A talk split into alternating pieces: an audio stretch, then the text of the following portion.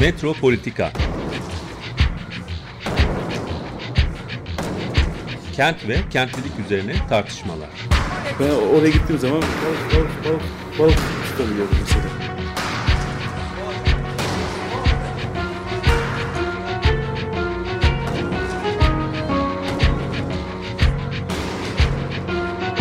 Hazırlayan ve sunan Aysim Türkmen. yani. Kolay kolay boşaltamadı. Yani elektrikçiler terk etmedi Perşembe Pazarı merkezini. Bu program İstanbul Hollanda Başkonsolosluğu tarafından desteklenmiştir. Merhabalar sevgili Açık Radyo dinleyicileri. Birkaç e, program önce Filiz Kerestecioğlu ile yaptığımız programda Osmanlı Kadın Hareketi üzerine programlar yapacağıma söz vermiştim. E, işte şimdi o e, programlardan bir tanesini yapıyor olacağız. Sevgili konuğum Senem Timuroğlu ile birlikteyiz. Hoş geldiniz Senem Hanım. Hoş bulduk. Çok teşekkür ederim davetiniz için. Ben teşekkür ederim. Senem Timuroğlu Özyeğin Üniversitesi öğretim görevlisi. Yeni çıkan bir kitabı var. Kanatlanmış Kadınlar. Osmanlı ve Avrupalı kadın yazarların dostluğu üzerine bir kitap. E, çok heyecan verici bir kitap. Hakikaten e, emeğinize sağlık, aklınıza sağlık. İsterseniz hemen hem de bu kitaptan da başlamış olalım. Osmanlı Kadın Hareketi üzerine bir girizgah yapalım. Sonra sohbetimize devam edelim. Çok teşekkür ederim. Evet, e, Kanatlanmış Kadınlar e, geçen 2020 yılının e, Mart ayında e, çıktı. Şimdi birinci senesini e, dolduruyor. Fatma Aliye e, var çalışmamın e, merkezinde. E, Osmanlı Kadın Hareketi dediğimiz zaman onunla başlamak doğru olabilir. E, tabii e, daha öncesinde Serpil Çakır'ın e, Osmanlı Kadın Hareketi e, adlı çalışması vardı. Ardından Yaprak Zihnioğlu'nun Kadınsız İnkılap kitabı vardı Nezihe Muhittin üzerine. Ben çalışmaya başladığımda e, aslında vazında eşitsiz kız kardeşlik diye bir e, hacimli bir e, çalışması vardı. E, o ise e, uluslararası boyutta e, Osmanlı Kadın Hareketi'ni yani birinci dalga e, bizim coğrafyamızdaki birinci dalga kadın hak ve özgürlükleri hareketini ele alıyordu. Ancak e, 1920 sonrasını yani e, 1935'e kadar Türk Kadınlar Birliği, Nezihe Muhittin'in kurduğu e, ve o dönemin uluslararası ilişkilerini ele alıyordu. E, ben ise çok daha erken bir zaman yani e, ele alınmamış bir e, dönemi e, dünya e, e, karşılaştırmalı edebiyatının içerisinden ele almaya e, karar verdim. E, çünkü bu bir doktora çalışmasıydı ve zaten ben bunu Fransa'da yapıyordum. Dolayısıyla hem de Osmanlı 19. yüzyıl Osmanlısındaki kadınların entelektüel ve aydınlanma e, maceralarının peşine düşmüştüm ve bu aydınlanma macerasının Avrupa ile ilişkili olma ihtimali çok yüksekti. Yani olmaması mümkün değildi. Dolayısıyla e, zaten e, etkileşimli, alışverişli, fikir alışverişi yapılarak, birbirlerinden etkilenerek bir sürecin içerisinde olduklarını düşünüyordum. Yanılmamışım. E, o yüzden e, bu çalışma e, erken e, Osmanlı Kadın Hareketi yani yeni başlayan entelektüel tohumları yeni atılmış ve oradan ilerleyen ve bir sonraki kuşağı yani Nezihe Muhittin kuşağını besleyen o dönemi orası alınmamıştı ele uluslararası boyutta ele aldım. Ama e, bir başka istediğim şey de şuydu edebiyattı benim merkezim. E, ben çok edebiyatçıyım ve e, edebiyatın içerisinden bir feminist hareketin çıktığına da yüzde yüz emindim. Bunda da yanılmamışım. E, çünkü zaten biz Fatma Ali'yi bilmiyorduk ama Fatma Ali'ye dediğimizde bir edebiyatın içerisinden bir aydının doğduğunu görüyoruz. E, ve edebiyatın içerisinden birinci dalga e, feminist harekette e, Avrupa'da da böyle, dünyada böyle yani. Özne olma, kadınların özne olması, ellerine kalemi alıp kendilerinden ben diye bahsetmeye başlamaları, düşünmeye başlamaları, entelektüel bir sorgulamaya başlamalarıyla başlayan bir süreçtir feminist varoluş. Dolayısıyla bundan ayrı bir şey düşünülemezdi. E, ben e, edebiyat okudum Mimar Sinan Üniversitesi'nde ve hiçbir şekilde yani Osmanlı modernleşmesini, yeni e, Osmanlıları, Tanzimat dönemi edebiyatını, ardından Jön Türk Edebiyatı'nı gördüğümüzde kadın edebiyatında hiç bahsedilmezdi bize ki hala da bahsedilmiyor yani resmi müfredatta yok. Dolayısıyla e, kadınların yani kendi kültürel deneyimlerimizin bir hafızasızlığıyla orada oturuyorduk. E, insanlık tarihini gördüğümüzü zannederken esasında erkeklerin tarihini görüyorduk. Hala da öyle. E, bu e, Paris'te yaptığım yüksek lisansa ben Tanpınar çalışmıştım. Oradan döndüğümde belki daha sonra oraya gireriz yani şehirle Tanpınar'la ilişki ve benim kendi deneyimim üzerinden. zaten çalışmalarımız da kendi deneyimlerimizle birebir e, ilerliyor. E, artık bilinç dışı mı bilemiyorum tam olarak ama bu bir güçlenme, benim için bir güçlenme çalışması oldu bu kitap. E, onu söylemek istiyorum. E, çünkü e, hafızasızım, belleksizim, e, bir Osmanlı kadınları entelektüel tarihi var. Yani benim kültürel tarihimde bir sorguladığım, eleştirdiğim bir yer olmalı, bir birey olduğum bir e, zaman olmalı, bir tarih olmalı ama o yok bende. E, oraya e, gidip e, görmediğim yeni Osmanlılar ve Jön Türk içerisinde görmediğimiz bu Osmanlı modernleşmesi, erkek modernleşmesinde kadınlar ne yapıyor sorusuyla yola çıktığım bir çalışma oldu. Ve buradan da e, inanılmaz zengin, e, verimli bir e, şey çıkıyor. E, hazine çıktı açıkçası. Fatma Aliye ile başlayan, e, ilk başta Fatma Aliye'nin oradaki varlığı, tuttuğu alan şöyle bir değişim. E, gazetelerde yazıları çıkan, e, romanları yayınlanan bir kadın imgesi. Çünkü şu an bile yazar dediğimizde biliyorsunuz erkek, hatta mümkünse sakallı, mümkünse yaşlı bir imge var gözümüzde. O imgeyi tamamen kırmış bir kadınlık deneyimi e, kültürel olarak e, yer tutuyordu Fatma Ali'ye. Ve onun e, orada tuttuğu ışıkla ve yerle de etrafına e, o cesaretle gelmiş bir sürü kadın olduğunu ve Osmanlı Kadın Hareketi'nin işte ortaya çıkan bu. Çünkü Serpil Çakır da kadınlar dünyası. Yine Jön Türk'ten sonra, devrimden sonraki e, kısmı ele almıştı. Oradaki 40'a yakın süreli e, dergi var kadınların çıkarttığı Cumhuriyet'e kadar.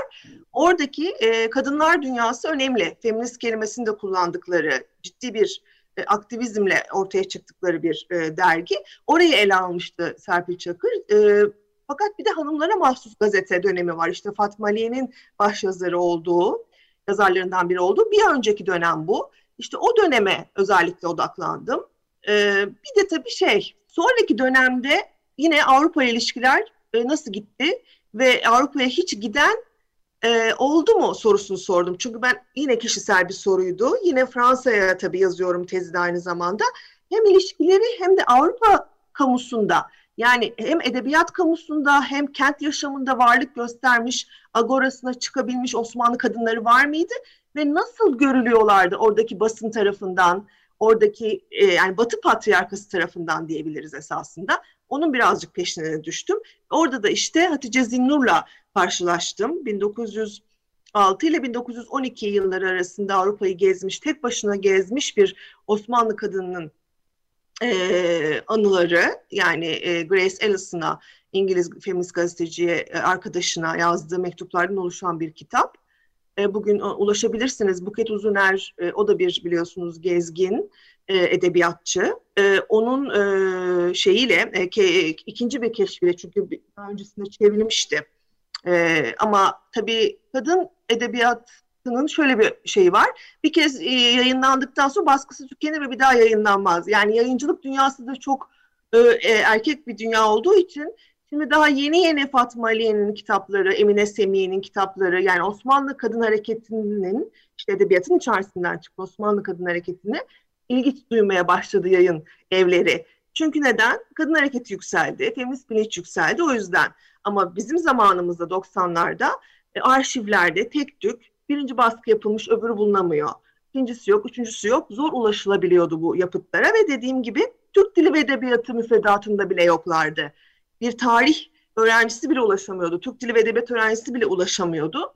Dolayısıyla bu yayıncılıktaki hakim eril kültür e, hem onların e, kitaplarına ulaşmamızı engelledi hem tarih, e, resmi tarih müfredatı e, bize onların e, aktarılmasını engelledi yeni yeni şu anda yani Serpil Çakır'ın 1990 sonrasındaki arşivlere girerek çıkarttığı bu e, Osmanlı Kadın Hareketi şimdi edebiyat açısından e, ele alınmaya ve yapıtlar e, basılmaya başlandı, ilgi çekmeye başlandı yayın evleri tarafından. Onlardan bir tanesi de Zeynep Hanım'ın e, ben çalışmamı yaparken e, çıktı e, yeni baskısı Everest yayınlarından e, bir e, Türk e, kadınının Avrupa izlenimleri e, olarak Buket Uzuner'in ön sözüyle e, dinleyicilerimize tavsiye ederim. Bir de onun e, işte hayatıyla ilgili araştırma yaptım. Esasında bu kitap hem bir feminist tarihçilik hem de bir feminist e, biyografi e, yazma, işte e, kadınların hayatını araştırma, yazma e, şey oldu benim için, e, deneyim oldu diyebilirim. hanımlara mahsus gazetesi daha önce yeterince çalışılmamış olan bir alan demiştiniz. Biraz farklı sanırım yani bir dönem sonrası çıkanlar değil mi? Yani kadın kadın Evet. e, dünyası, e, kadınlar hanımdan kadına gibi evet, bir şey de var. Hem sınıfsal da bir şey var aynı zamanda. Evet. Biraz bu farktan bahsedebilir miyiz? Yani ikinci meşrutiyet öncesi ve sonrası. Yani yeni Osmanlılar Jön ve Türkler. Jön Türkler. Evet. Evet. Şimdi Fatma Aliye, e, Emine Semiye, e, aydın babaların kızları. E, tabii ki de üst sınıf yani e, bir e, ailenin kız çocukları konaklarda eğitim görme e, şansını yakalıyorlar. O dönem daha yeni yeni e, 2. Abdülhamit zamanında e, okullar açılmaya başlanıyor kızlar için. İlkokullar, ortaokullar ve sonrasında e, öğretmen okulları açılacak. Mesela Fatma Ali'nin Refet romanı bunun üzerinedir. Bir öğretmen okulu mezunu bir kızın hem de yoksul hem de çirkin ama aynı zamanda oradaki dayanışmayı da gösterir kadınlar arası. Çünkü bu üst sınıf kadınlar kızların okuması, yoksul kızların okuması için de çok çalışacaklar. Onun romanıdır Refet esasında. Bu üst sınıf kadınlar yani konak eğitimi almış, entelektüel bir birikimi olan, Fransızca bilen, iyi okumayı bilen, edebiyata ulaşabilen, çünkü Fatma Aliye'nin biliyorsunuz ilk edebiyata girişi bir Fransızca romanı Türkçe'ye çevirmesidir. Ve çok da başarılıdır. Yani Türkçe'ye çok hakim, Fransızca'ya çok hakim. Dolayısıyla yurt dışı gazetelerine, basına hakim, yurt dışındaki gelişmeleri takip eden ve aynı zamanda Osmanlı içerisindeki Türkçe edebiyata hakim e, kadınlar kuşağı var. İşte Fatma Aliye, Emine Semiye, şair Nigar bunlar yakın arkadaşlar. Selma Rıza, e, Jön Türk lideri Ahmet Rıza'nın kız kardeşi. Bunlar yine yakın arkadaşlar. Birbirleriyle görüşüyorlar. E, ve tabii ki de hanımlara mahsus gazete bu kadınların bir araya geldikleri, burada şiir olsun, öykü olsun, işte tefrika roman olsun. Çünkü hanımlara mahsus gazetenin aynı zamanda bir matbaası var.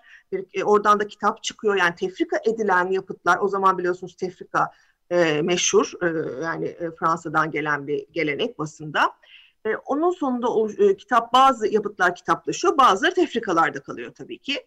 E, dolayısıyla böyle bir ortamda e, tartıştıkları, yurt dışından e, bilgiler aldıkları, çeviri yaptıkları bir orada kamusal alan oluşuyor. Bugünün sosyal medyası gibi de düşünebiliriz bunu ya da bugünün işte tabii sosyal medyası olarak düşünebiliriz çünkü çok canlı bir polemik tartışma var. Yani bir gün bu bir yazı yazılıyor, ertesi gün onun tartışması yapılıyor, cevap veriliyor birbirlerine vesaire. Çok canlı bir entelektüel tartışma ortamı orası. Ee, ve e, burada şunu görüyoruz. Mesela hanımlara mahsus gazetenin sahibinin e, feminist olmadığını, esasında çok kapitalist ve yeni girişimci bir matbaacı olduğunu baba Tahir görüyoruz. Ve buradan da şöyle bir sonuç çıkarılabilir. Bu gazeteler satıyorlar. Yani dolayısıyla ulaşıyorlar. E, okurları bol. E, bunu da, da hem de nereden anlıyoruz? Sırf Baba Tahir'den değil, şuradan da anlıyoruz. Bir sürü okur e, imzasız mektup gönderiyor, sorunlarından bahsediyor. O sor, sorunlar, mesela kentle ilgili kadınların birçok sorunu var. E, zaten ilk e, hanımlara mahsus gazeteden önce Terakki Muaderat var. Terakki gazetesinin Muaderat eki.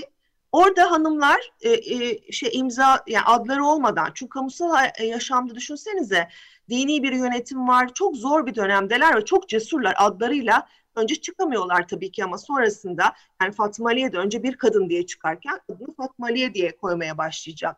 E, ve e, bu kadınlar kendi adlarıyla yazmaya, arzularından, düşüncelerinden bahsetmeye başlayacaklar. Dolayısıyla bence bugünden çok daha cesur bir e, tavırda bulunduklarını düşünüyorum. Çünkü e, çok e, büyük bir üzerlerinde şöyle bir baskı var. İffetli kadın, iffetsiz kadın yani e, işte ahlak baskısı var. Buna rağmen e, çıkıyorlar ve bu imzasız e, mektuplarda da şehirle ilgili e, mesela sorunlar var. Örneğin e, işte tramvay durağında e, yağmur yağarken ıslanıyoruz. Biz niye ıslanıyoruz? Niçin bizim bekleyebileceğimiz bir kafe yok? Yani çünkü kamusal alanda kadınların oturacakları, sohbet edecekleri, toplanacakları alanlar yok. Bundan ne yapıyorlar? E, muzdarip olduklarını dile getiriyor. Fakat bu bilince nasıl ulaşmışlar? İşte bu bilince ulaşma meselesi çok önemli. Yani aydınlanmanın, dalga dalga eleştirel sorgulamanın, uyanmanın zamanı. O yüzden çok değerli 19. yüzyıl. Ve bu zamanda bu aydınlanan kadınlar, kadın okur kesimini oluşturuyorlar. Dolayısıyla Fatma Aliye de o beş romanıyla bu kadın okurlara sesleniyor ve onların sorunlarıyla ilgili çözümler sunuyor, o sorunları ele alıyor. Bu kuşak hanımlara mahsus gazetede çıkan şiirleriyle, romanlarıyla ve öyküleriyle kadın okurla konuşan, onlarla hasbihal edip bakın evlilikle ilgili özellikle tabii çünkü dertleri bunlar nedir? Dertleri ev içi şiddet, aile şiddeti, evlilik kurumun içerisindeki sıkışmışlıkları, Ondan sonra dediğim gibi bu mektuplarda yani bu dergilere baktığımızda görüyorsunuz kentle ilgili, kıyafetlerle ilgili sorunlar var. Kentte yürürken uğradıkları cinsel tacizler var, şiddet var. Bununla ilgili e, sorunlar var. Mesela kıyafetleri çekiştirebiliyorlar, ittirebiliyorlar yolda yürürken kadınları. İşte tramvay ile ilgili bir derdini söylüyor. Diğeri de diyor ki mesela biz aynı bileti alıyoruz erkeklerle ama oturacak yerlerimiz kötü. Bize niye kötü yerler veriyorsunuz oturmak için? Vapurda niye erkeklerle eşit parayı veriyoruz da e, işte kötü yerlere oturuyoruz örneğin. Yani toplu taşıma, kent yaşamı e, Hanımlar Mas gazetede e, ele alınan konular açısından evlilik, moda, çocuklar, e, annelik, kadınları ilgilendiren her türlü konu ele alınıyor. E, aynı zamanda da romanlar, öyküler ve şiirler yazılıyor. E, böylelikle bir e, zengin üretimin, e, tartışma ortamın, entelektüel birikimin mecrası oluyor. Sonrasında kadınlar dünyasına geçtiğimizde daha e, bu bilincin yükseldiğini ve kadınların çünkü burası bir okul gibi olduğunu düşünün. Yani üst üste binerek birikim ve bilinç yükselecek. Ve en son gelecek yerde Nezihe Muhittin'in Kadınlar Halk Fıkrası yani siyasal talepler olacak.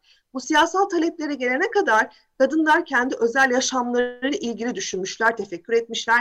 Şimdi tabii bir yandan da şu var, aydınlanmacı erkekler de iyi eş ve iyi anne modeli istiyorlar. Modern kadın istiyorlar. Onların da kafasında bir imaj var. Buna e, diyorlar ki ama biz kendimiz ne istiyoruz? Bu önemli. Bunu dile getiriyorlar. Yani öznelerin konuştuğu bir alan orası. Toplumsal mühendisliğin yapıldığı kadın şöyle olacak, kadın böyle olacak değil. Biz kadın olarak ne istiyoruz? Zun dile getirildiği bir yer. Bu çok önemli. Çünkü Cumhuriyete geldiğimizde bu alanı kaybedeceğiz.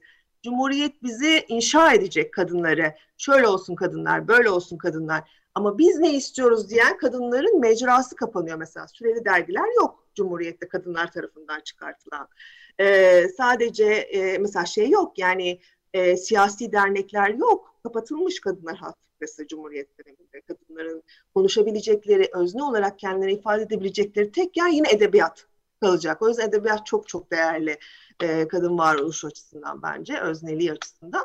E, dolayısıyla kadınlar dünyası bu birikimle birlikte feministiz biz demeye başlayan. Çünkü Hanımlara Mahsus Gazete tamamen çok e, takip ediyor Avrupa'daki süfrajetleri, kadın hak ve özgürlüklerini, oradaki hakları yani çalışma hakkı elde edilme, edilmeme ki orası da bizden çok ileri değil. Bu eş zamanlı gidiyor. Bu kitapta bunu da göstermek istedim.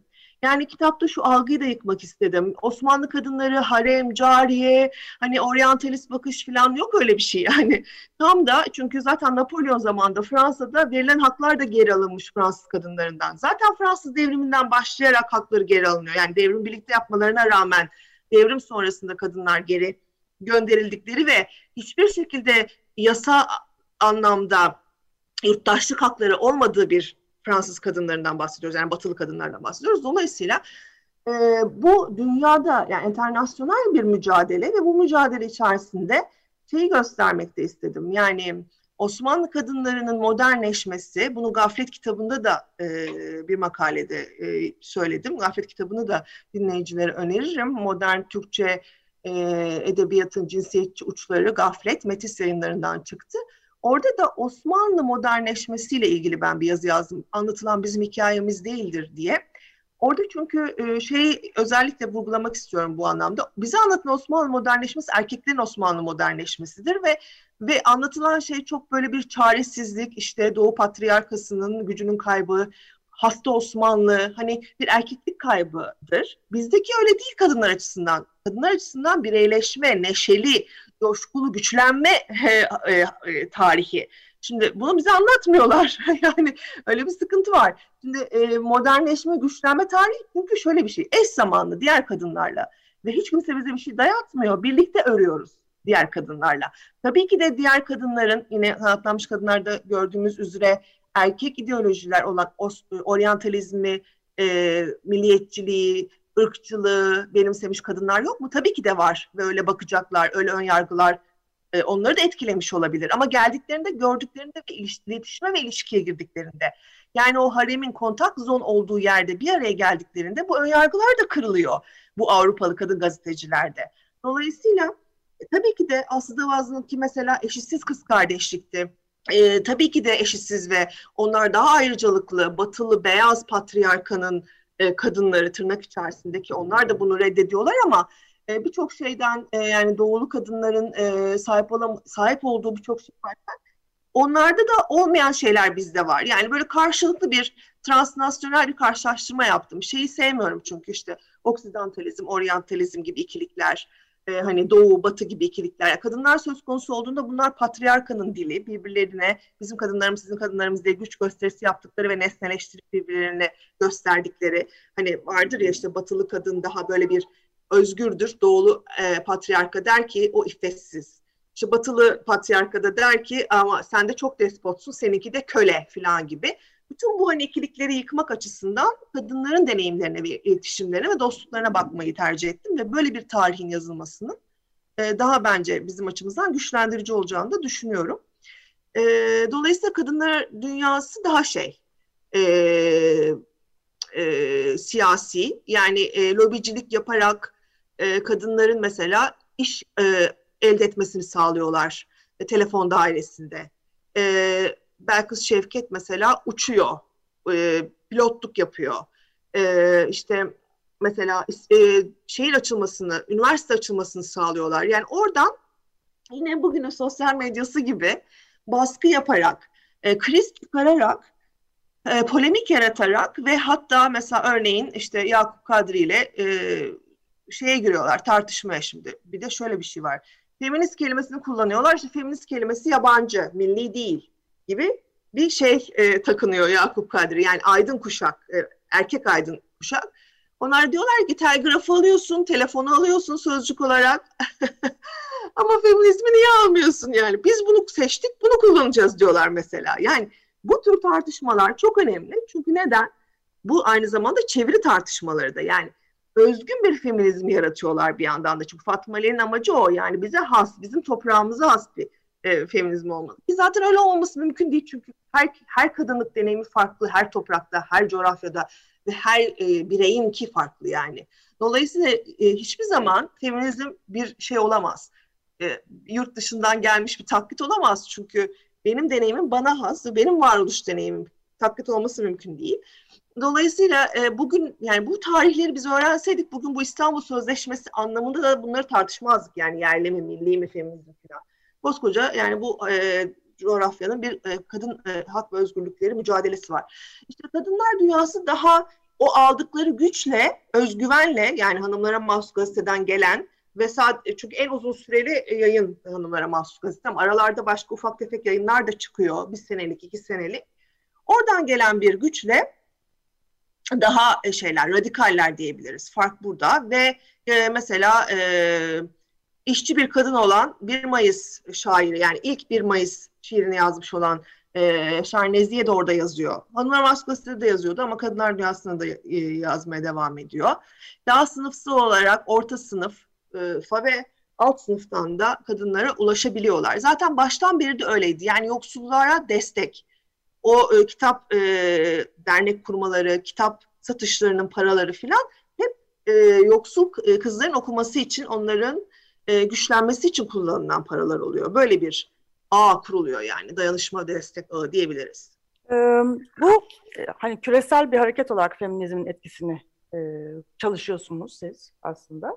E, buradaki herhalde en önemli, en ilginç yerel ve dünyanın hani e, çekici bulduğu e, kurum da harem değil mi?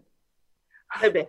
Başlı başına bir e, eril temsil alanı yani dünya için hani e, herhalde en önemli temsil noktalarından bir tanesi bir dönem. Hala da da devam ediyor bu. E, ancak mesela e, hiç bilmediğimiz başka bir şey de bu bahsettiğiniz e, kadın hareketi burayla da ilgileniyor aslında. Haremin onlar tarafından farklı temsilleri de var değil mi? Yani farklı bir şekilde en azından bakmak, göstermek gibi dertleri var. Öyle değil mi? Kesinlikle e, çok e, güzel bir yere parmak bastınız. Çünkü yaptıkları şey şu. Hem yerli patriarkayla hem dışarıdaki patriarkayla mücadele etmek. O dışarıdaki patriarkanın e, e, cinsiyetçi ve ırkçı e, söylemine karşı anti sömürgeci bir söylem geliştiriyor işte Osmanlı Kadın Hareketi. Yani Osmanlı Kadın Hareketi taklit olamaz. Özgün. Özgünlüğün nereden geliyor? Bir kere anti sömürgeci, anti emperyalist.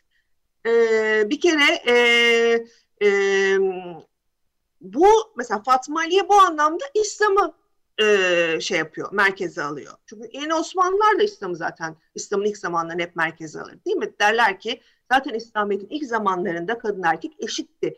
İşte daha demokratikti, daha özgürdük falan gibi. Böyle bir anlatı kuruyorlar. Yani e, dindar bir Fatma Aliye değil, anti sömürgeci ve anti emperyalist bir Fatma Aliye diyebiliriz.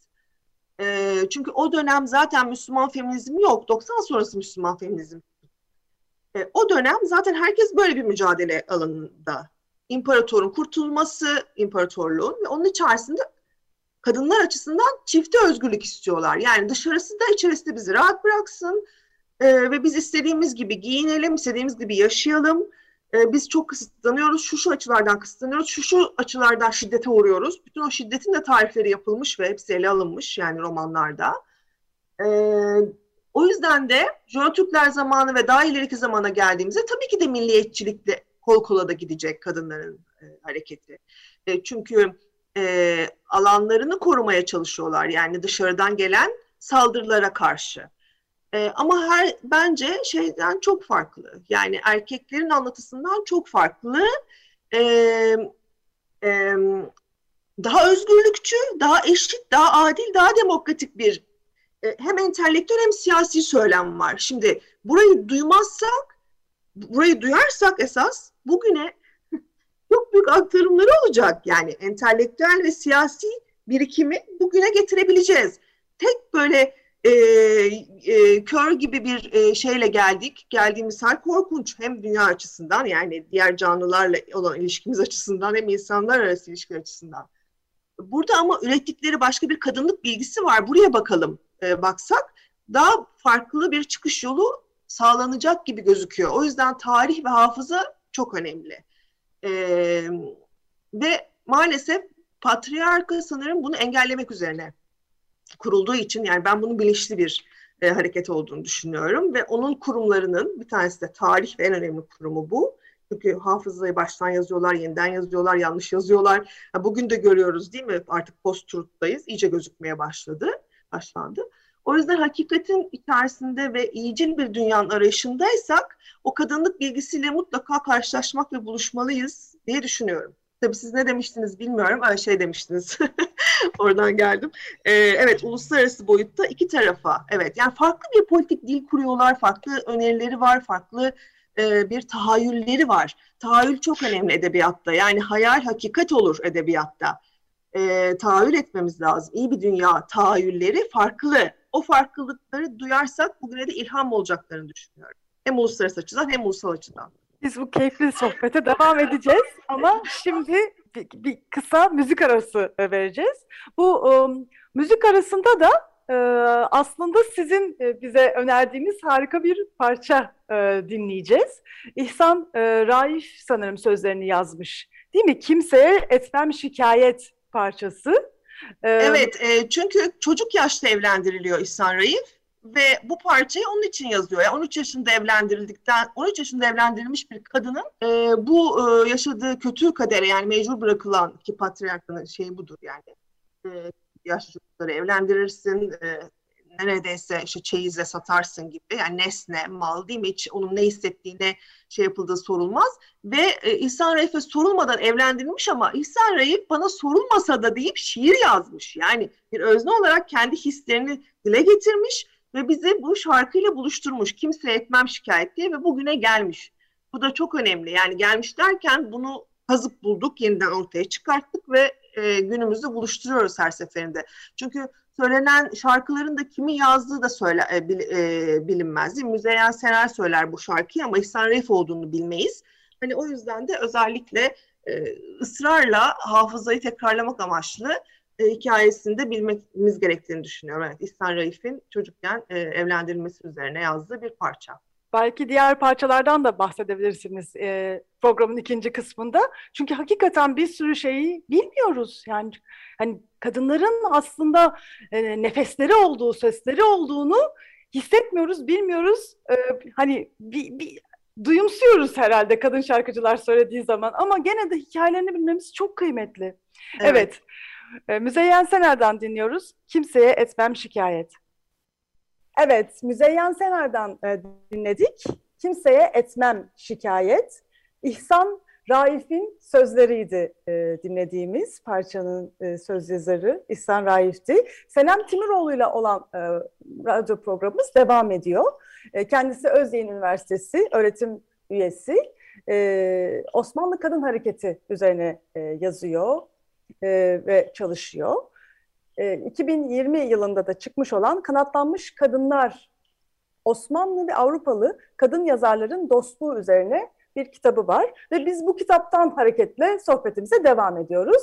Evet, e, kitabın bir bölümünde de Hatice Zinnur Hanım'dan e, bahsediyorsunuz ve, ve bu biraz e, programın ilk bölümünde girdiniz ama hani e, tam şimdi anlatalım isterseniz. Hatice Zinnur'un da çok enteresan bir hikayesi var. E, evet. Aynı gerçekten. zamanda da Zeynep Hanım. Buyurun. Evet ama ondan önce şimdi aklıma geldi şeyi eklemek isterim. Şimdi Osmanlı tabii kadın hareket derken özellikle Osmanlı kadınlarının edebiyatı da hani yine altını çiziyorum. Çünkü feminizmde e, şu e, 80 sonrasında edebiyat giderek e, önemsizleşmeye, daha e, farklı mecralarda e, işte e, e, çalışmalar yapılmaya başlandı. E, ama e, edebiyatın hala ben çok önemli olduğunu düşünüyorum. E, dolayısıyla şeyden bahsetmek istiyorum bir de dinleyicilere. Bir feminizm cildi çıktı. Modern Türkiye'de siyasi düşünce e, iletişim yayınlarından. O feminizm cildinde ki e, Türkiye'nin e, bütün işte bütünlüklü yani daha tabii yapılacak çok iş var ama e, birçok e, kaynağını bulabileceğimiz konuların ele alındığı yani Türkiye'deki feminizm açısından orada ben bir e, edebiyat açısından biz bir e, şey yaptık, katkıda bulunduk dilde. Osmanlı kadın edebiyatının e, ilgili bir makale yazdım. E, o e, akıldan kalbe e, diye e, İhsan Raif'ten bahsetmişken e, onu da e, eklemek isterim.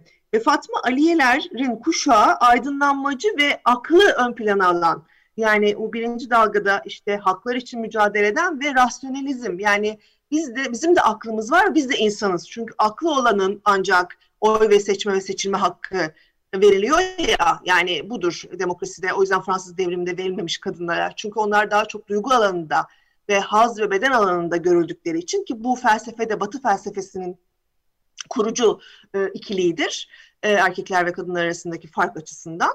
E, ve e, ak, akı dediğim gibi Fatma Ali'ye o yüzden e, romanları da çok güçlü kadınların ve akılcı kadınların olduğu, ayakları yere basan kadınların olduğu ve akılcı öneriler verdiği romanlardır. Ama bir de işte bir damar var. O tarafta şairlerin olduğu, şair nigarların, İhsan Raiflerin onlar da kendi duygularını özgürce dile getirip arzularını özgürce dile getirdikleri aslında çok daha cesur bir şey yapıyorlar. Çünkü aşktan bahsediyorlar. Yani o kamusal alanda düşünün. E, şair Nigar'ın işte bir salonu var, edebiyat salonu var e, erkeklerin ve kadınların bir arada olduğu mesela bu da çok ilerici bir şey dönemi açısından. E, o yüzden bunu eklemek istedim. Yani e, Osmanlı kadınlarının edebiyatı hareketle bir arada yani hareket bunun içerisinden çıkıyor. Özellikle bunu vurgulamak istedim. Bu e, cildi de bu vesileyle e, dinleyicilere önermek istedim. E, Hatice Zinnur evet ikinci kuşak e, dönem ve e, ikinci Abdülhamid'in babası Hariciye e, Bakanı yani Dışişleri Bakanı ve e, Hatice Zinnur e, kız kardeşiyle birlikte, iki kız kardeşler, e, Nuriye Hanım. Tabii çok baskılı bir yaşam sürüyor. Neden? Çünkü Abdülhamid'in sivilleri sürekli onları takip halindeler. Dışişleri Bakanı olduğu için babası. Bir kere bir, bundan çok bunalıyor. E, ikincisi e, babası istemediği bir adamla evlendiriyor, evlendiriyor ki bu çok tematiktir yani Osmanlı kadın edebiyatında da kadınları içerisinde de istenmediğin kişiyle evlendirilme ve erken yaşta evlendirilme. Fatma Aliye de 17 yaşında evlendirilmişti. Ee, ve bu baskı ortamının yanında bir de şu var tabii. İşte bu kuşağın çatışması bu. Entelektüel olarak özgürler. Çünkü okuyorlar, araştırıyorlar ve düşünme, düşünüyorlar. O yüzden akılla birleştirmek istedim. Şimdi düşünmeye başladığınızda sorunlar çıkmaya başlar. Yani o yüzden patriarka için düşünen kadın çok tehlikelidir. Çünkü düşünmeye başladığınızda ben niye şimdi erken yaşta evlendirildim? Niye bu haremin içerisine tıkıldım? Ya da niye doğru düzgün sokakta yürüyemiyorum demeye başlıyorlar. Ya da işte niye bunu giyemiyorum? Ya da niye tramvay, niye toplu taşıma falan gibi bir takım soruların biriktiği ikinci kuşakta artık iyice e, yükseldiği bir yerdeyiz. Şimdi Hatice Zinnur o, o yüzden şöyle bir şey okuyan, eden, araştıran e, zeki bir kadından bahsediyoruz. O baskı ona çok fazla geliyor. Bunaltıcı geliyor. E, o yüzden eski kuşaktan farkları bu. O, eski kuşak düşünmedikleri ve olaya adapte oldukları için yani olayı kabul edip kaderci, tevekkülcü oldukları için öyle yaşayıp gidiyorlardı. Ama bu yeni kuşak e, dış ortam değişmiyor ama kafalar değişiyor. O zaman ne yapacak? Bütün riskleri de göze alarak o ortamdan çıkıp kendine özgür ortam yaratmak için her şeyi göze alacak. İşte Hatice Zinnurlar ki o güç onlara nereden geliyor? Bir önceki kuşakta da var bunu yapmış olanlar. O yüzden de kadınlar kadınlara güç verir, cesaret verir, ilham verir. Ee, kitapta onu da gösterdim. Bir önceki kuşak Selma Rıza, Şeref Hanım, Hayriye Benayat haremden kaçmışlar. Harem derken dışarıdan tabii buna harem deniliyor. Ben kitapta ona kendine ait oda ya da işte gündelik yaşamdaki evimiz olarak bakıyorum hareme. Kadınlar böyle deneyimliyorlar ama batılı patriarka sizin de dediğiniz gibi bir fantezi diyarı kafasında uydurduğu bir harem e, şeyi var, anlatısı var. Öyle bir şey yok tabii e, gündelik yaşamda. E, o onun bahsettiği saraydaki harem ve şeyden gelen yani bu hani Harun, Reşit var ya nedir o şey masalları e, Arapların Binbir Gece, e, Binbir Gece masallarından gelen bir şey. Dolayısıyla e, şimdi buraya geldiğimizde burada şöyle bir manzara var. Hatice Zinnur diyor ki şimdi tabii bir de Pierre Loti'miz var. Şimdi Pierre Loti de e, Osmanlı'da yani Konstantinop'ta yani İstanbul'da çok popüler bir yazar. E, çünkü bu Pierre Loti, e, onu kitapta da gösterdim. Yani böyle e, liman liman dolaşan, her limanda bir kadınla bir ara birlikte olan bir şey. E, e, egzotik e, kadınlar arayan, e, işte tam o dönemin yani oryantalist ve ırkçı bence ve cinsiyetçi e, kafasında. Ondan sonra ve o işte ve, ve bunları romanlaştıran yani oradaki kadınlarla deneyimlerini romanlaştıran ve kadınları da o şekilde bırakıp giden bir adamdan bahsediyoruz. Bunlardan bir tanesi de Aziyade Konstantinop'a gelen ve işte geldiği zaman karşılaştığı bir cariye olan ilişkisini yazmış ve çok ünlü olmuş. E, çok da sevildiği için tabii geri dönüyor e, Konstantinop'a. Hatice Zinnurların amacı şu. Biz kendimizi bir kere bir duyuralım yani batıdaki yani dikkat çekelim. Kim tarafından dikkat çekilebilir? Popüler bir yazar bizim ancak e, romanımızı yazarsa çok dikkat çekebiliriz. O yüzden onunla bir iletişime geçelim gibi bir oturdukları yerden öyle bir akıllarına öyle bir şey geliyor. Ve bunu da Mark Ellis'le birlikte planlıyorlar. Mark Ellis de e, Fransa'da sız bir gazeteci, kadın gazeteci ama Fransa'da bunu almış. Şimdi bakın ne kadar değişik bir durum. Şöyle bir durum. Bizimkiler şeye gitmek istiyor, Avrupa'ya gitmek istiyor özgürleşmek için. Çünkü bulundukları yerin toplumsal cinsiyet normları onları baskılıyor. Fransa'dakiler de buraya gelmek istiyorlar. Çünkü oradaki kendi yaşamlarında baskılanıyorlar toplumsal cinsiyet rolleri açısından. Burası onların özgürlük alanı. O yüzden de birçok e, mürebbiye olmak için gelen, ondan sonra gazeteci olan, çünkü para kazanacaklar, ayakları üzerinde duracaklar ve özgürler istedikleriyle gidecek. Kimse onları da tanımıyor. Yani biraz filan özlük böyle bir şey. Yabancı olmak hep ve kimse tarafından tanınmamak çok büyük bir özgürlük de getirir. getirir. Ama tabii bir flanör gibi olamaz çünkü sokaklarda yine erkek şiddetine maruz kalırsınız. Ama en azından mahalle baskısına maruz kalmazsınız. Yani tanıdık manadık olmaz. Hani sizin üzerinizde bir baskı olmaz. İffetli kadın, iffetsiz kadın diye sizi makbul kadın, makbul olmayan kadın diye ayırmazlar. Markelis de o yüzden buraya geliyor ve burada da tabii o zaman harem edebiyatı dediğimiz gibi çok popüler. E, oryantalizm çok popüler, Konstantinop çok popüler, Pierre Loti romanları çok popüler. O yüzden bir Fransız gazeteci ne yapacak? Doğulu harem kadınları hakkında yazarsa, batıya gönderirse gazetelere çok para kazanacak ya da e, bir şeyler yazarsa. Bu mesele biraz piyasa meselesi tabii. Bunlar da para kazanmak istiyorlar. Ama aynı zamanda bizimkiler seslerini duyurmak istiyorlar ve e, dikkat çekmek istiyorlar kamuoyunda, Avrupa kamuoyunda. O yüzden de Markelis'le birlikte bir plan yapıp Nuriye ve e, Hatice Zünnur Pierre Loti ile buluşuyorlar.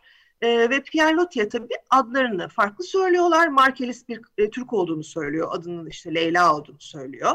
Ondan sonra işte Hatice Zinnur adının Zeynep olduğunu, e, Nuriye de adının Melek olduğunu söylüyor. Dolayısıyla bu Zeynep adı o uydurdukları adlardan bir tanesi Hatice Zinnur'un ve ondan sonra da artık bir pen name olarak Zeynep'i kullanacak. ve Pierre Loti gerçekten de Le Desenchanté diye yani bezgin ve mutsuz kadınlar diye bir roman yazacak onların hayatıyla, onların anlattıklarıyla. Ve roman gerçekten de çok tutacak. Çok tutunca bu sefer bunlar da biz kaçalım. Çünkü bizim olduğumuz belli olacak da demeye başlayacaklar bir yandan. Zaten kaçmak da istiyorlardı. Ve elinde bir tabanca Hatice Zinnur'un yanında hani yakalanırsak kendimi öldürürüm diye bu kadar da şey. Çünkü hamile esasında bir de o da var. E, ve Nuriye ile birlikte pasaportlar değiştirilerek işte piyano dersi aldıkları e, şeyden e, arka, piyano dersi aldıkları bir Avrupalı ailenin kızının e, kıyafetleri ve e, kimliğiyle birlikte ki o kız da onlarla birlikte gelecek. E, binerek Sirkeci'de e, trene e, oradan e, kaçış yapıyorlar. E, tabii e, çok e, dramatik yani e, olaylar oluyor. Babası onları Budapeşte de buluyor. Gelmeleri için ikna etmeye çalışıyor. Gitmek gitmiyorlar. Babası daha sonra vefat edecek üzüntüsünden. E, işte e, fakat onlar tabii hasta da aynı zamanda Hatice Zinnur. Hem hamile hem hasta. Çocuğunu doğurup Nuriye'ye bırakıp e, 1906 ile 1912 6 yıl boyunca Avrupa'yı tek başına gezecek ve izlenimleri o yüzden çok değerli. E, ve izlenimlerinde şunu da göreceğiz işte o oryantalist bakışa, e, ırkçı bakışa, cinsiyetçi bakışa yani tam bir postkolonyal esasında bir gözlemle Avrupa'ya e, tabii baktığını görüyoruz. E, ve e, şehirle olan ilişkisi de bu anlamda e, çok değerli bir kadın olarak yani Osmanlı kadını olarak çifte kavrulmuş bir azınlık söz konusu ve sufrajetleri görecek onların da yani kadın hareketiyle ilgili de düşünceleri var ve şunu diyecek mesela Sizde harem varmış. Yani çünkü ben İngiltere, Londra'da parlamentoya gittiğimde kadınlar ayrı bir yerde oturuyorlardı. Sizde de böyle bir harem varmış mesela diyecek. Ya da diyecek ki işte e, kulüplere, o erkek kulüpler yani biliyorsunuz çay kahve içtikleri kulüpler var. Kadınlar alınmıyormuş. Sizde de böyle bir harem varmış diyecek. Dolayısıyla karşılaştırmalı da bir bakış yapacak. E, ve diyecek ki özgür kadını bulmak için geldim ama özgür kadın yokmuş. Yani burada bizi şeye getiriyor yani Virginia Woolf'un hani kadının e, hiçbir yeri yok yani gerçekten. Yersiz yurtsuzuz. Hiçbir yerde özgür bir kadın bulmak mümkün değil. E, o yüzden öz, izlenimleri ve gözlemleri çok değerli. E, ve e, dönecek ülkeye e, ve döndüğü zaman da e, ölümü de meçhul. E, bilmiyoruz e, işte e, bir hemşire olacak Balkan Savaşı'nda belki orada vefat edecek belki intihar edecek. E, onu tam bilmiyoruz ama e, trajik bir ölüm olduğunu düşündüm ben. Çünkü yaptığım araştırmalarda maalesef şunu gördüm ki işte ben ne yaptım bu kitapta ne kattım yani bu e, mektuplar zaten vardı. E, İngilizce'de yayınlanmıştı. Grace Ellison bunları yayınlamıştı. Ben hayatıyla ilgili araştırma yaptım. Çünkü e, erkek tarihçiler e, hayat yani bu Zeynep'in belki de Grace Ellison'ın yarattığı bir pen name olduğunu yani bir e, şey olduğunu söylüyorlardı ben araştırma yaparken. Kurgu bir karakter olabilir diyorlardı. E, Zeynep'in kurgu bir karakter olmayıp Hatice Zünür olduğunu keşfettik. Hatice Zünür'ün da e, şunu da keşfettik ayrıca. Cumhuriyet döneminde bilinen biri olduğunu esasında, Cumhuriyet'in ilk zamanlarında. Esasında Cumhuriyet'in ilk zamanlarında ki aydınlar kadın hareketini yazıyorlar. Mesela Salah Birsel çok iyi bir tarihçi, onun adını sayabilirim birileri yok edip, evcilleştirip, romantize edip karartırken bazı tek tük e, tarihçiler mesela da görüyoruz. Mesela Salah Birsel'de görüyoruz. Mesela Ahmet Hamdi Tanpınar'ın e, Nuriye'yi ziyaret ettiğini gördük. E, görüyoruz. Yani Dezenşante'yi biliyorlar. Mesela Yahya Kemal'in e, Dezenşante'yi bildiğini, Nazım Hikmet'in bildiğini, e, Pierre Loti'nin Dezenşante kitabı hakkında şey yaptı. Fakat bunu bir erkeklik meselesi olarak da görüyorlar esasında filan. E onlardan da bahsettim yani erkek aydınlar nasıl gördüler, ne zamana kadar gördüler diye, nerede bitti tarih. Evet, Halit Ziya'nın Nesli Ahir kitabının e, girişinde de bu konudan bahsediyor. Bu iki kadından bahsediyor. Sonra da e, sanırım onu okuyor mu, onun üzerine bir şey okuyor ve o kitabı böyle bir e, gemi yolculuğunda kenara bırakıp ah bu oryantalistler diye şikayet ediyor. Bu da enteresan. Evet, evet. E, mesela Ömer Seyfettin'in de Beyaz Kelebekler öyküsünde genç kız elinde Le Dezenşante'yi okur.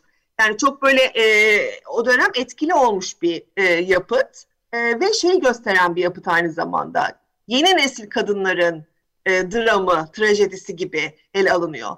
E, o yüzden e, şeye de biraz baktım yani biraz bayağı baktım esasında. Yani o dönemin kadınlarında mesela intihar oranının yüksek olduğu tespit edilmiş. Çünkü bu çok travmatik bir değişim. Yani e, şey koşulları değişmiyor. Düşünün e, ev koşulları yani eski geleneksel patriarka duruyor ama siz özgürleşmek istiyorsunuz. Yani burada bir de zaten dönemin de çok buhranlı savaşlar savaşlar çok uzun süreli savaşların olduğu bir dönemden bahsediyorum. Ee, Zeynep Hanım'la ilgili yani Hatice Zinnur'la ilgili ailesinin de onu dışladığını görüyoruz. Bu e, yaptığım araştırmada beni çok üzdü. E, kitapta yani e, onu göstermeye çalıştım. Zaten kitabın kapağında da beni çok etkileyen bir e, fotoğraf e, var. E, bu fotoğrafta dört kardeşler. E, Hatice Zinnur, Nuriye e, ve bir erkek kardeşli bir küçük kız kardeşi var. E, Mihri Nur. E, mesela o küçük kız kardeşinin vefatında e, sadece Nuriye ve erkek kardeşinin e, kardeşi olarak geçiyor. Hatice Zinnur'un adı yok e, vefat belgesinde. E, yani Hatice Zinnur tamamen çıkartılmış gibi ailenin içerisinden, aile tarihinden ve geleneğinden. Bu anlamda da hangi kadınların tarihi hani sorusu var. Yani Fatma Ali'nin arşivi e, çok iyi saklanıyor e, ve e, itibarlı ve saygın olarak dururken Hatice Zinnur'unki makbul olmayan bir kadın, aykırı bir kadın, dışlanmış bir kadın olarak aileden de çıkartılmış olması e, o anlamda üzücüydü. E, ve bunun da suçlusunu e, çünkü Hatice Zinnur'un baba tarafı e, Fransız ve e, oradan e, gelen e, şey e, bir e, şeyle küpürle karşılaştım, bir yazıyla karşılaştım. Pierre Loti suçlu bulunuyor. Yani Pierre Loti'nin bu kızların hayatını mahvettiği, e, işte e, aileyi zor duruma düşürdüğü çünkü Abdülhamid'in de önemli bir şeyinde ya mevkisinde ya babası vesaire. E, öyle de yazmış yani bir dram, dram yaratıldı diye. Halbuki e, Nuriye'ye baktığımızda o makbul bir kadın olarak görülüyor kız kardeşi. Çünkü evleniyor. İşte Hatice Zindur'un kızına ve kendi çocuklarına bakıyor. Paris'te Paris'e yerleşiyor. E, Taha Toros e, özellikle o arşivden yararlandım. E, onlara gitmiş Nuriye ile e, sohbetlerde bulunmuş. Yani böyle bir e, kadınların tarihi ve e, biyografik çalışmalarda da e, bu şeyler çıkıyor karşımıza yani deneyimliyorsunuz. Hangi kadınlar makbul kabul edilmiş, hangileri edilmiş, hangilerin arşiv, hangilerin tarihi hafızası saklanmış. Yani e, bir yandan hem erkek tarihçilik çarpıtıp işte bu belki Grace Ellison'ın kurgusudur derken bizim önümüze gelirken bir taraftan aileler de e, o şeyi e, saklamıyorlar. Dolayısıyla ulaşmak zor oluyor e, bütün bu şeylerin içerisinde, kalabalığın içerisinde hakikate. Ulaşabildiğimiz kadarıyla evet ulaştık ve gerçekten de e, bize söyleyecek çok şey var. Kitabı herkese çok öneririm. E, Zeynep Hanım'ın o bir Türk kadınının Avrupa izlenimleri kitabına. Yani hakikaten insan çok şaşırıyor. Yani niye biz bu kitapları, bu kadınları bilmiyoruz? Nasıl bilmeyiz? Yani 100 yıl öncesinin belki de en önemli popüler olaylarından bir tanesinden bahsediyoruz. Yani bütün dünya biliyor. Bu arada hani e, bugün hani bugünün hala hafızasında da var Fransa'da. Biliyorlar, bu kadınları biliyorlar. Pierre Loti'nin bu kitabı da hala biliniyor. Evet, hatta mesela... ben bu vesileyle şey söyleyeyim. Arte mesela yayınları şeyi, e, programı e, beni buldu. E, ve e, bir şey yaptık yani azıcık gösterilecek yani bayağı uzun bir çekim yaptık ama herhalde 3-4 dakika gösterilecek. E, şey Sirkeci Garı'na gittik ve oradan e, Hatice Zinnur'la Nuriye'nin nasıl kaçtığıyla ilgili anlattım ben. Onları çektiler. E, yani artık çıkacak. Yani orası ilgili. Mesela or, orada e, yine bir haremden kaçanlar diye bir çalışma yaptı. Ben de kullandım bu çalışmamda. E, fakat bizim sahiplenmemiz e, yani bizim çünkü hafızamız ve tarihimiz olduğu için önemli. Çünkü fark ediyor onların bakış açısına da e, tam olmuyor yani oturmuyor. E, bizim çalışmamız çok önemli. Bizim karşılaşmamız. Ve aynı zamanda şunu söylemek isterim bitirmeden önce. feminist tarihçilik bizim kişisel e, karşı kadınların deneyimleriyle ve kültürel deneyimleriyle çarpışarak e, oluşan bir ayrı bir deneyim alanı oluşturuyor. Yani ben bu çalışmayı yaparken güçlendim, büyüdüm, beni geliştirdi. Dolayısıyla şöyle bir şey değil bu feminist tarihçilik. Bir erkek çalışsın bu konuyu. Akademik bir konu değil bu. Bu gerçekten bizim dalacağımız ve bizim ruhumuzu, varoluşumuzu geliştirecek, bizi güçlendirecek bir e, alan, e, bir kariyer alanı ya da bir akademik alan değil. O yüzden de erkekler zaten tarih e, bir iktidar alanı ve bize tarihi öğretiyorlar, araştırıyorlar. Bir erkeklerden kadın tarihi dinlemek istemem yani açıkçası. Bu özcü anlamda değil, bu tamamen kültürel bir deneyim ve bir farkındalık anlamı açısından söylüyorum ve bir iktidar alanı olması açısından söylüyorum. O yüzden bizim bu e, alana sahip çıkıp bununla karşılaştığımız buluşmalarda yani Hatice Zinnur'la benim çarpışmamdan ayrı bir deneyim de çıkıyor ve bunu yazarken de ayrı bir alan çıkıyor. Bunlar çok böyle farklı alanlar. Bunları bizim yaşamamız gerektiğini düşünüyorum kadınlar Bu olarak. noktada bir de e, yani şeyde e, oryantalist e, bakış açısıyla da e, ciddi bir hani de- derdimizin olması gerekiyor. Artık yeter diyeceğimiz bir Evet. noktada. Çünkü mesela hani ben bu Fransalı Fransız e, bu konuyla ilgili çalışmalara baktığımda hala o bakış açısının çok çok e, etkili olduğunu görüyorum ya. Hani şaşkınlık içinde izliyorum ama hani ülkemizde de yurt dışında da bu bakış açısı gayet aslında hani rahatlıkla kabul ediliyor hala da. Kimse tam anlamıyla da tam sorgulamıyor maalesef. Evet. Bu iki, kesinlikle. iki açıdan da çok önemli. Yani iki aşamalı olarak hem kadın tarihi hem de oryantalist yazılmış kadın tarihi açısından çok önemli bir Evet. e, nokta bu. E, Senem e, Timuroğlu çok teşekkür ederiz. E, Ben çok, çok- teşekkür ederim. çok keyifli bir sohbet oldu. Muazzam e, noktalardan bahsettiniz ve e, kanatlanmış kadınlar e, kitabınızı da öneriyoruz. E, bulabilir e, dinleyicilerimiz. E, tekrar tekrar da belki üçüncü, üçüncü dönem ve dördüncü dönem e, kadın hareketi Türkiye'de, Osmanlı'da. E, bu, bu hareketlerle ilgili de belki tekrar e, programımıza katılırsınız. Çok çok çok seviniriz. Ben de çok memnun olurum. Çok teşekkür ederim dinlediğiniz ve beni e, dinleyicilerle buluşturduğunuz için. Evet, bu haftalık da bu kadar diyorum. İyi haftalar.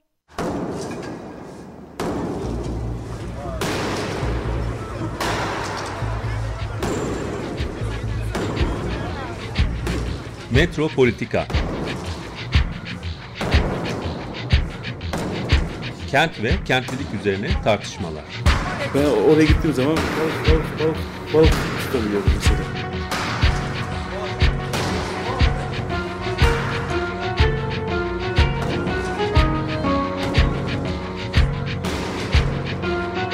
Hazırlayan ve sunan Aysim Türkmen. Yani. Kolay kolay boşaltamadı. Yani elektrikçiler terk etmedi Perşembe Pazarı merkezini. Bu program İstanbul Hollanda Başkonsolosluğu tarafından desteklenmiştir.